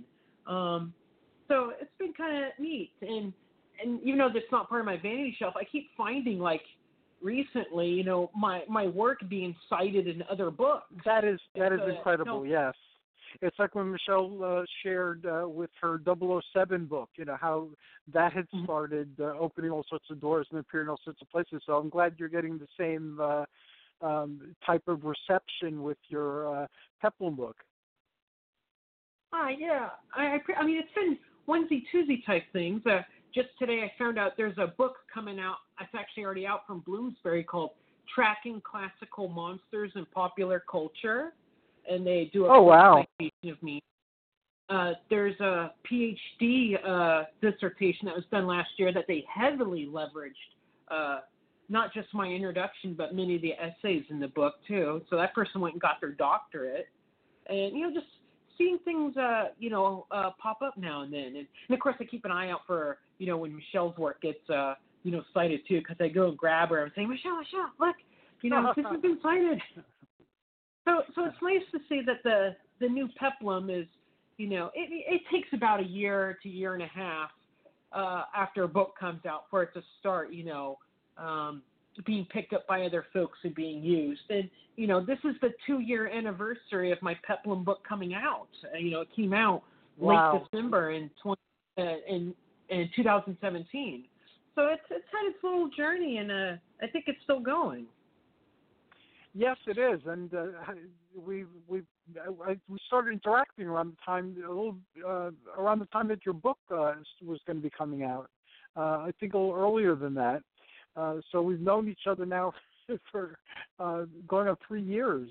Uh, yeah. Wow. Well, you've been well, you've been one of the most uh, ardent supporters of you know of what I'm doing, and also of what Michelle's doing. So we always appreciate that you give us a, a venue to talk about our stuff. Well, you guys are awesome. What can I what can I say? Um, I have uh, been putting aside films that uh, I've been coming across uh, that are like New Peplum. Uh, I don't know if you've heard of these. Uh, one is called Theseus and the Minotaur. No. It's a ultra low budget. Go ahead. No, I said, but I would watch it. so keep going. Yeah, Joshua Kennedy's Sword and Sandal epic, Theseus and the Minotaur. And, and Joshua Kennedy, it seems, has made many very ultra low budget films. Uh, and I, I'm, I watched another one of his uh, films that's modern day Peplum, The Night of Medusa. So uh, mythical themes are popping up in like ultra low budget uh, movies that are homages to uh, the, the movies of like the, the 50s and 60s and so forth. And uh, with higher budgets, uh, there was a film called Ariadne, and it was like a modern retelling of the Minotaur myth. And another one called Ulysses, the Dark Odyssey, which is a modern day retelling of uh, the you know the Odyssey basically with gangsters.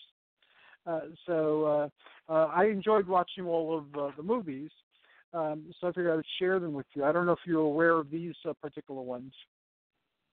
I, I am not, but I have a soft spot for a low budget Z grade film. Me too. And it, it for you though, I might recommend. There's a, a film production company called Asylum. They're the ones that Yes, make like the Sharknado. movies. They they have a couple Peplum films too, and I I picked these up, but I have not watched them yet. But you know they do knockoffs of uh, movies about to come out. So you know when the the Ben Hur remake came out a couple years ago, they did their version. It's called In the Name of Ben Hur. And then uh, they did a knockoff of Troy called Troy the Odyssey. And this one actually looks like it, it might be actually legitimately good. It looks like an old Ray Harryhausen film instead of just being, you know, you know, toga and sandal. Uh, you know, they, Right. they're bringing back all like the monsters and everything. And so, you know, I think that's one of the things that modern day neo peplum films kind of don't really do is embrace, you know, some of the mythical monsters that much. But the it looks like the the B grade, Z grade films are like, yeah, bring on the monsters. We want to see this stuff.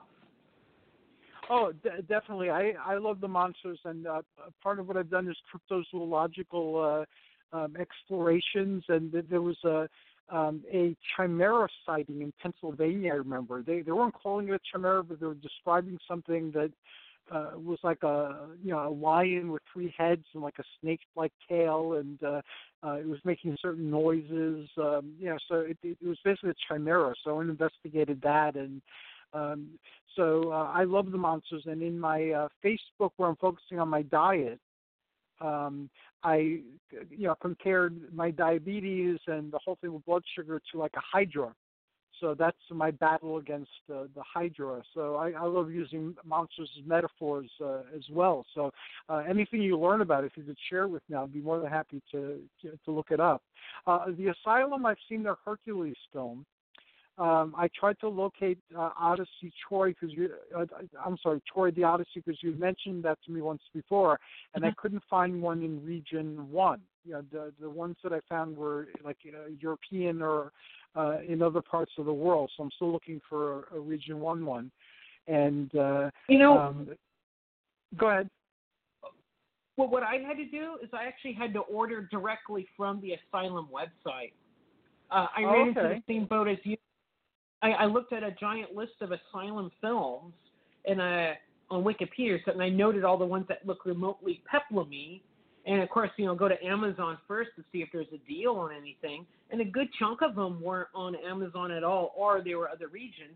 However, when I went to the asylum's actual website, they do have a storefront, and they have everything they've ever released there. So I actually wound up ordering uh, Ben Hur and Troy directly from them. That is an awesome idea, and I didn't think of that. So I will definitely visit uh, uh, the Asylum website and see what you know what I could do because uh, the uh, cover art looked uh, awesome. The images I was able to find looked uh, awesome. So um, you know, um, I knew that I would enjoy watching it. And, and you know what? And I believe when I ordered directly from them, the, the I mean they're all DVDs. They weren't any Blu-rays, but they were dirt cheap too. They were very inexpensive. Yeah, I found a, a site. Uh, uh, one of I think Brian Walker uh, from uh, Brian Sharpman Theater told me about a site um, that has all these, uh, and I found a copy of uh, uh, the original Theseus and the Minotaur that I'd, I'd never been able to locate uh, that before, and there they, they had it for like five bucks. Yeah, so uh, I picked it up right away. And uh, I found other hard to find movies. Uh, and recently I got a catalog for Alpha Video. They had like half a dozen uh, movies in there too that I, I'd never seen and never even uh, come across. So I'll be ordering those as well. Yeah, both uh, Alpha Video and Something Weird Video kind of both excel at dredging up some of those old genre flicks. Uh, the only problem with both of them is, is you know they're legitimately like VHS transfers or anything. So you know, image quality not the greatest, but on the other hand, no one else is releasing them. So Right, you know, right. so kudos a little bit of a home. One of the things that I've been uh, thinking about uh, also is I made a uh, uh, a movie once, and it, it was shown like locally theatrically, and then it was on like cable and digital for a while, uh, and that kind of uh, whet my appetite for for tackling another uh, um, movie. And if I do uh, move forward with that particular project, it's definitely going to have peplum elements in it. So um, when that's closer to becoming a reality, uh, the three of us will have a conversation. Put some mummies in there, you know, make it fun. Yeah, please let us know. Remember, uh, I think we talked about this a while ago. Michelle's got editing skills. I mean, she's uh, directed and edited uh, quite a few short films, and uh, and plus, I always like to see the stuff you do. I like to go on YouTube every now and then and and you know find the old uh, Thor the Barbarian shorts that are out there. There, there's there there's an innocent fun to them. They capture a you know kind of a a pre 9/11 uh, innocence of weird New York. Yeah, those were fun to do. And uh, 9/11, you know, pretty much I, I continued for a while after 9/11, um, but uh, um, th- that kind of killed everything. I, it took me a while, but I built up advertising finally, so the show was like paying for itself, and uh, uh, then it was paying like for like people's services before people were volunteering you know, helping me to try to make something happen. Now, you know, finally getting money and all this other stuff. And then September 11th, uh, nobody knew what was going to happen, and people were afraid to risk their money on weird TV shows. So that kind of killed uh, um, a, a lot of the projects. Uh, but yeah, thank you for your kind words. I, I I enjoyed doing that a great deal, and uh, the movie was kind of. In fact, a, a couple of those clips were in the movie. I know I, I picked up a copy of Tales from the Crapper with the hopefully the off chance that there had been some deleted scenes in there that would have had you in it, but alas, there there wasn't anything. So, but I was hoping. Yeah, no, they they they removed me totally. They got they got somebody who invested in the movie and has a totally different vision of it. So all the things that I'd recorded with Debbie D and other you know uh, folks from my show, uh, which was you know quite a bit of stuff, you know, got taken out totally. And uh, I was going to do tail, uh, Poultrygeist, um, but I was moved. I moved to Pennsylvania at the time, so you know, being available for shoots was uh, impossible between the traveling from Pennsylvania and uh, at the time I was working in human services and teaching. So juggling all that uh, proved uh, impossible, and I didn't want to you know disappoint them or hold them back from the shooting, so I just passed on that. But uh, they me to play the Colonel character uh, in that one. Oh man, I would actually watch Poultrygeist if you're in it. I remember being at Comic Con in San Diego back in 08, being at the Troma booth, and they're heavily advertising that film, and they were showing all these clips from it, and it looks so grotesque and gross and and awful that uh well like a Troma film. But uh, I would totally watch it if you were in it because I'd be like, Hercules, oh yeah, you're there. well, maybe it's good that I wasn't in it then if it was that terrible. But we have a future ahead of us. We have years, so I'm sure at, at one point we'll be working on uh, uh, video projects uh, together. And uh, you know, I know this is the direction I want to move into again. And um, you know, you guys have verbalized uh, similar and uh, Michelle has experience, so I'm sure we'll come up with a dream that will ignite a spark of creativity and will produce something, uh, if not great, at least uh, memorable and enjoyable. No problem. I mean, you know, you've got an entire YouTube platform out there that you could take advantage of and do some short films with, or recreate some of the stuff that you used to do, or you know, create something completely new. You know, Hercules's Peplum movie reviews or something. Well, I, I'm looking at the clock. I mean, we're out of time. Thank you for all your kind words. I, I feel uh, what do you call it? Uh, uh, encouraged now to to move quicker in that uh, direction. Uh, you and Michelle are incredibly awesome, and it's great uh, to uh, touch uh, base with you guys. Um, I have some other ideas, which I will email you both about uh, this uh, coming uh, week. And um, thanks again for your time and uh, happy holidays. Wishing you a wonderful Yuletide. Thanks for having us on. Yes, thank you very much, Hercules. I wish you and um, Althena a wonderful Christmas and New Year. Thanks, the same to you. Uh, be well, and I will talk to you soon. All right, cheers. Bye, everyone cheers. And to all those who joined us at home, thank you very much for doing so. Uh, I wish you all happy holidays, regardless of what you celebrate, and may the new year bring you much joy, prosperity, and uh, personal fulfillment. Until next time, this is Hercules and the scholars from the edge of time, uh, wishing you joyous journeys and amazing adventures.